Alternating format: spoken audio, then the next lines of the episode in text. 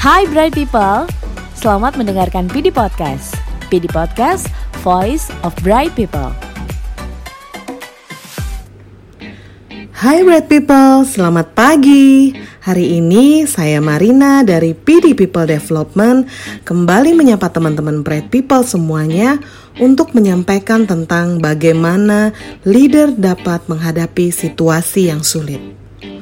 Nah, dari sini pasti ada aja yang bilang, "Wah, ini episode kayaknya bukan buat saya deh. Saya kan bukan leader." Saya skip aja deh, saya dengerin yang next episode-nya aja deh. Oke, tunggu. Sebelum kalian punya keputusan itu, saya selalu percaya nih sama satu kalimat yang menyatakan bahwa everyone is a leader. Jadi kalau di bahasa Indonesiain, semua orang adalah seorang leader. Kenapa begitu? Karena leader itu adalah siapa saja yang bisa membawa pengaruh positif kepada lingkungannya, atau orang yang bisa membawa perubahan di lingkungan sekitarnya. Jadi, bukan hanya orang-orang yang punya tim. So, masih ngerasa bahwa ini bukan episode yang tepat buat kalian? Saya rasa enggak, karena saya yakin kalian bright people pasti masuk ke salah satu kategori yang tadi saya sebutin. Oke, sekarang kita bahas yuk tentang situasi yang sulit. Ini situasi yang sulit ini apakah hanya semata-mata karena coronavirus ini? Sebenarnya enggak. Saya yakin bright people semuanya pernah mengalami situasi yang sulit sebelumnya. Tapi memang benar, situasi yang saat ini terjadi terasa lebih sulit. Kenapa ya? Hmm, kalau menurut saya karena ada dua hal nih. Yang pertama, situasi ini mempengaruhi tidak hanya kita, tetapi juga lingkungan di sekitar kita. Dan yang kedua, tidak ada satu orang pun yang bisa memastikan kapan situasi ini akan selesai. Nah, tapi kalau buat saya teman-teman, cukup kita ngebahas masalah situasi yang sulit. Masalahnya bukan di situasinya, yang harus kita fokuskan adalah bagaimana cara kita menghadapi situasi tersebut. Oke, kalau berbicara tentang bagaimana cara kita menghadapi situasi tersebut, saya mau ngajak teman-teman untuk mengingat satu hal. Ini situ, sesuatu yang sebenarnya udah lama banget disampaikan ke kita. Yang nyampein pertama kali adalah Stephen Covey. Oke, Stephen Covey ini pernah memperkenalkan circle of influence dan circle of concern. Nah, dari sini bright people masih ingat? Ada yang pernah dengar atau mulai inget nih pernah dengar tentang dua hal ini? Nah, buat teman-teman yang belum pernah dengar atau lupa, nggak usah khawatir, saya ingetin lagi kali ini. Circle of influence adalah area yang berisi hal-hal yang dapat kita pengaruhi. Sedangkan circle of concern adalah area yang berisi hal-hal yang tidak dapat kita pengaruhi. Hmm, masih bingung? Saya kasih contoh lagi. Dalam situasi seperti sekarang ini, kalian pasti sering banget dapat berita mengenai coronavirus.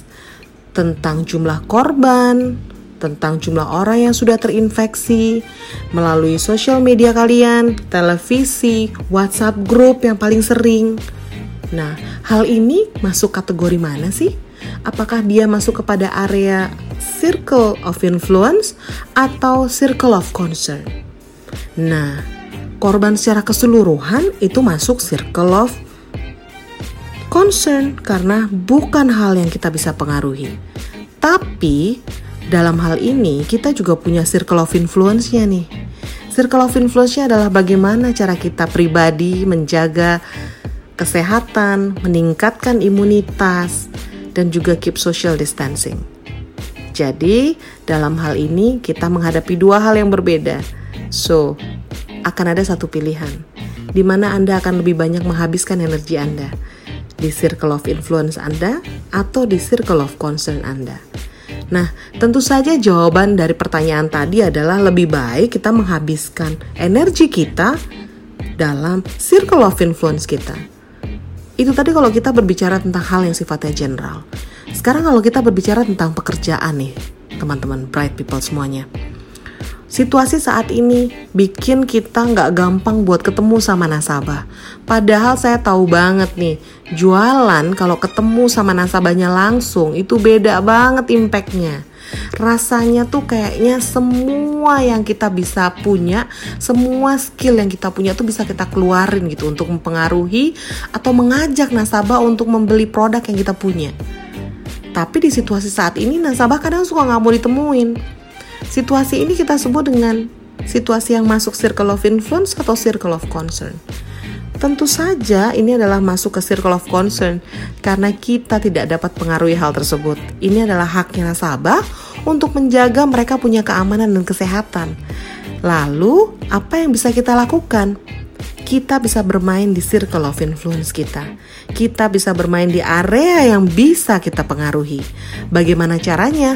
Beradaptasi dalam situasi ini. Penjualan dengan metode tidak bertatap muka secara langsung adalah salah satu adaptasinya.